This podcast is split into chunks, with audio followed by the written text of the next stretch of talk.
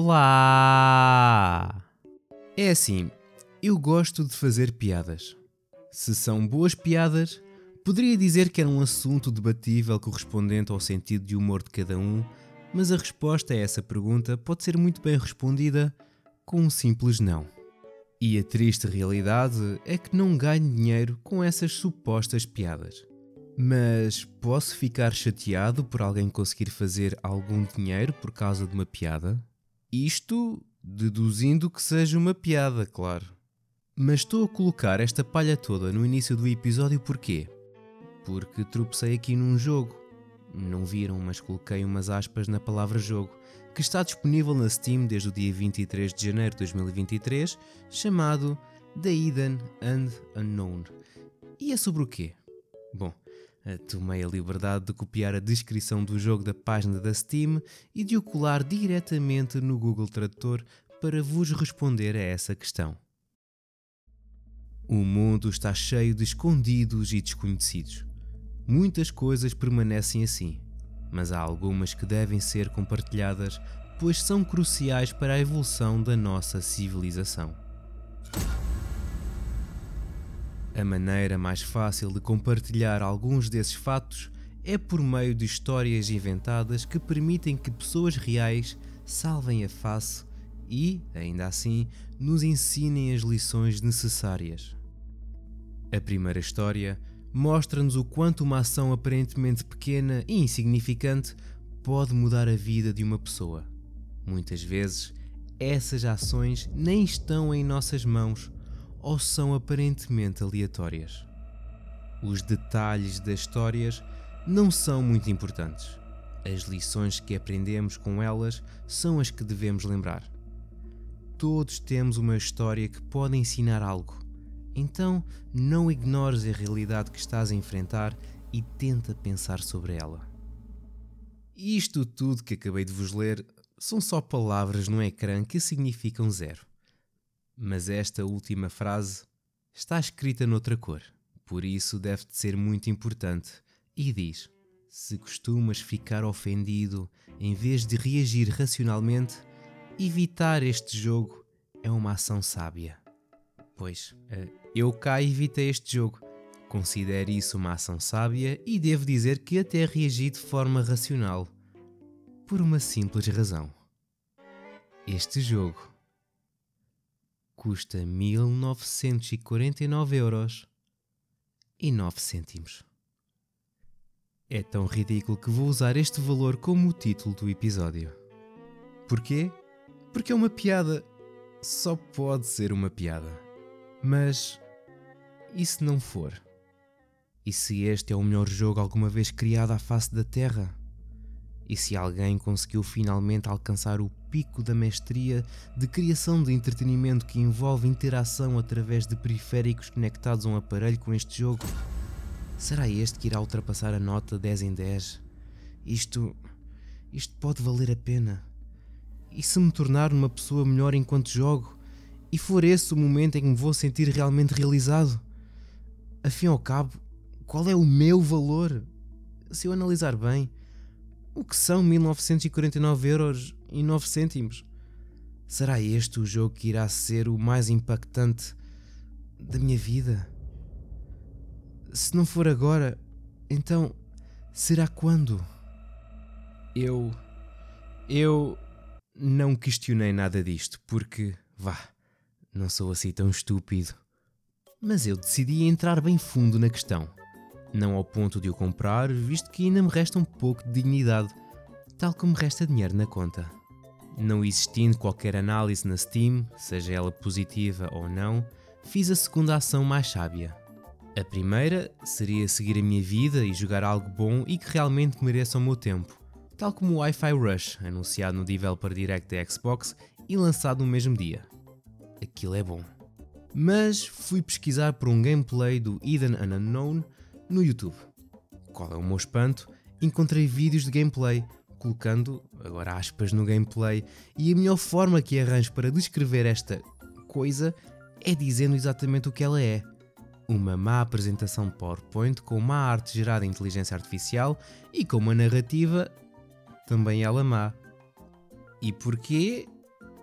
porque é suposto, acho eu, para ser uma piada de merda que custa quase 2 mil euros, mas saiu.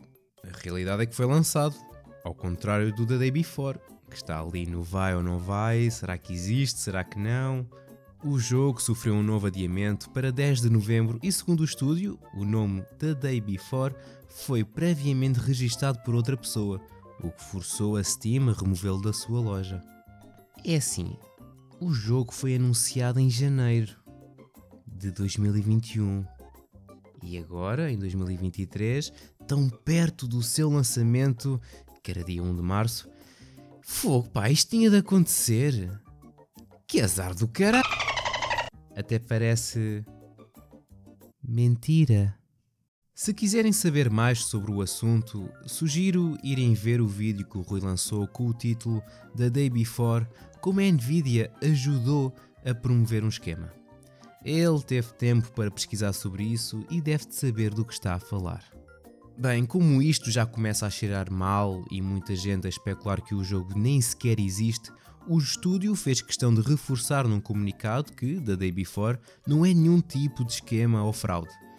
Eu cá vou julgar o jogo quando realmente sair, mas as expectativas estão as mesmas que sempre tiveram. Nem estão altas nem baixas, simplesmente não existem. Mas continuando com o que realmente interessa. Eu vou supor que os vídeos de gameplay que existem do The Hidden and Unknown no YouTube seja de malta que, por alguma razão, recebeu o jogo gratuitamente pelos devs ou que tenham feito refund depois é que são 2 mil euros. E sim, eu sei que existem supostos seres humanos que pagam a mesma quantia por flatos em frascos, mas. F***se. Eu cá falo por mim, mas eu vou esperar pelos saldos da Steam, porque esta coisa consegue ser mais cara que os sapatos da Cristina Ferreira. E eu gostava de dizer que podíamos seguir em frente com as notícias, mas não. Consegue ser pior. A equipa e isto se existir uma equipa e não só um puto de 12 anos no seu quarto à frente do computador com um wallpaper do Minecraft, fez uma piada com a esperança de sacar dinheiro a uma ou duas pessoas, nem que seja só de um troglodita que não sabe o que fazer ao dinheiro. A ProX é o nome do developer e tem um Patreon. É verdade, para quem quiser apoiar este grande projeto. Este Patreon tem três tiers, o primeiro custa 13,50€, razoável, pelo menos em comparação com o que aí vem, que permite ter a função de apoiante verificado no Discord do ProX. E após 12 meses, com muito trabalho e dedicação e alargar 13,50€ mensalmente, tem o privilégio de se tornar um apoiante leal. O segundo tier é de 27 euros para ser um apoiante honorável no Discord, com poder de voto exclusivo e com a possibilidade de se tornar um apoiante leal após 6 meses em vez de 12. O terceiro é de 80,50€ para ser um apoiante lendário no Discord e, para além do voto exclusivo, tem direito a live chat. E são só 3 meses para se tornar um apoiante leal isto lembrando que são 80,50€ por mês. Estamos a perder dinheiro ao não subscrever a isto. E amigos, eu menti. Existe um quarto tier, que é o apoiante leal. Este é uma tier muito especial, acessível a todos os apoiantes.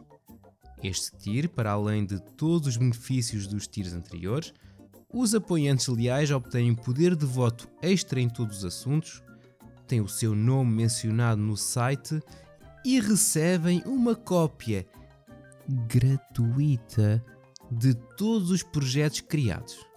Que, pelo que eu vejo, foi só um, ou seja, uma Steam Key gratuita do Eden and Unknown. E agora, se me permitem, até vou fazer amor com o meu microfone. E o valor para passar para este tier diretamente é de nada mais, nada menos de que um milhão 606.437 euros por mês. Eu vou tentar colocar-me na cabeça do Pro X. Bom, ah, não tenho nada para fazer esta tarde. Até jogava na PS5, mas não a tenho. Só tenho este portátil Magalhães e uma Mega Drive com o Chaco Fu. E trabalhar está quieto.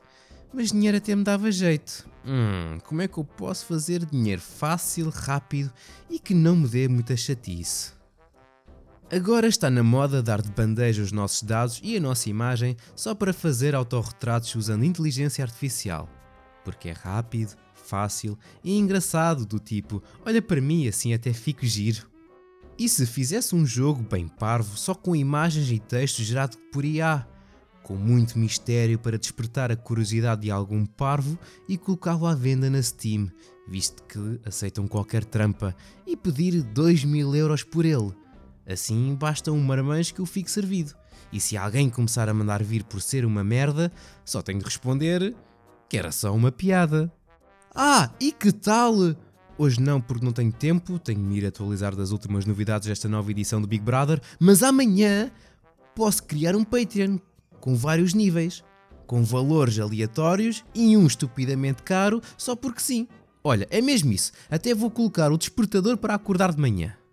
Esta coisa toda fez-me lembrar de uma coisa que aconteceu nos primórdios da App Store.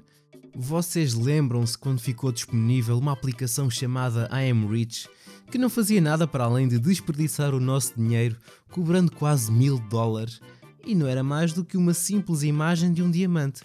E antes de a Apple ter eliminado a aplicação da Store, que foi em menos de 24 horas, 8 pessoas compraram aquilo. E daí da Unknown é isto. É uma piada, mas com uma luzinha de esperança que vai sempre existir alguém que vai pagar por isto. Só que mais elaborado. Consegue ser mais elaborado que o GoldenEye 007. E eu sei, foi uma transição de caca, mas vamos continuar após meses de rumores que o jogo iria ser lançado, finalmente aconteceu para a Nintendo Switch Online e para a Xbox, para quem tiver o Rare Replay. Mas, e atenção que eu vou usar esta palavra mais vezes, só para quem tem o Rare Replay digitalmente. Para quem tem o disco, não. A Rare veio explicar que, devido a questões no licenciamento de versões físicas e digitais, apenas conseguiram ativar GoldenEye 007 como oferta para os donos da versão digital de Rare Replay. Mas também podem jogar no Game Pass. Pass, pass, pass. Em 4K com FPS estáveis, mesmo em multiplayer local em tela dividida. Em online não, porque não tem. Mas a versão da Switch tem. Podem criar uma sala online e jogar com amigos. Mas tem controles de merda, porque a Nintendo optou por uma abordagem purista para as pessoas terem de usar o seu comando da Nintendo 64 na Switch e para poderem relembrar os controles de caca que já na altura eram maus. Mas não tem achievements, que na Xbox tem. É tudo um bocado parvo, não é? Especialmente quando a Rare desenvolveu um porte remasterizado do GoldenEye para Xbox Live Arcade bem mais interessante do que este, só que nunca foi lançado. O jogo teve problemas de licenciamento, o que forçou o seu cancelamento, embora estivesse quase completo em agosto de 2007. Considerando que a Microsoft, a Nintendo, a MGM, a detentora dos direitos de James Bond, Ion Productions e até mesmo a Activision podem ter que concordar com questões de direito autorais e os atores do filme GoldenEye de 1995 precisam de concordar em ter as suas imagens usadas, etc. Olha, é só chatices, mas se quiserem jogar essa versão, olhem, está na net. E é assim, esta semana foi um bocado paradita, podia estar a encher com notícias que não interessam a ninguém, do tipo o jogo do Golan foi adiado, outra vez, já não me choca. Estou agora a ver aqui que o Wi-Fi Rush fez mais dinheiro do que o Forspoken na Steam na semana de lançamento, mesmo custando metade do preço. Fácil de perceber o porquê. Um é um bom jogo e o outro, não. Acho que podemos dizer que a Square esmerdalhou a porra toda. As Xbox Series vão sofrer um aumento de 35€ no Japão. Se já vendiam mal, vão continuar a vender mal. Ah, mas esta é boa. Vocês conhecem aqueles streamers que colocam peixes a jogar Pokémon? Não é nada de novo, eles usam um software de motion tracking que registra as posições dos peixes e cada posição é mapeada para um determinado botão e é só deixar a stream a dar que os peixes lá jogam para o dono não ter de o fazer e não vamos censurar por isso. Agora, as pessoas que usam horas da sua vida para ver peixes a jogar Pokémon, isso já é outra história. Possivelmente deveriam repensar a sua existência neste planeta. Bem, estes peixes conseguiram acabar o Pokémon de Safira em 3195 horas. Conseguiram ter mais horas de Pokémon que o Ricardo. E o jogo do momento é o Pokémon Scarlet e Violet. E não é novidade que ele está todo escangalhado.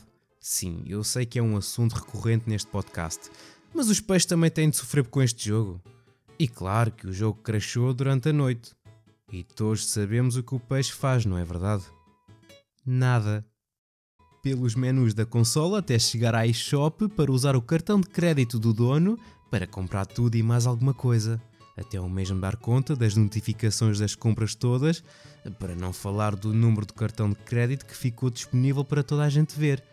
Mas isso é o mínimo. E pronto, foi isto. Para a semana a mais, portem-se bem e comam legumes e fruta e não deixem os vossos peixes jogar Pokémon porque podem acabar por comprar um jogo de 2 mil euros sem vocês se aperceberem. Tchauzinho!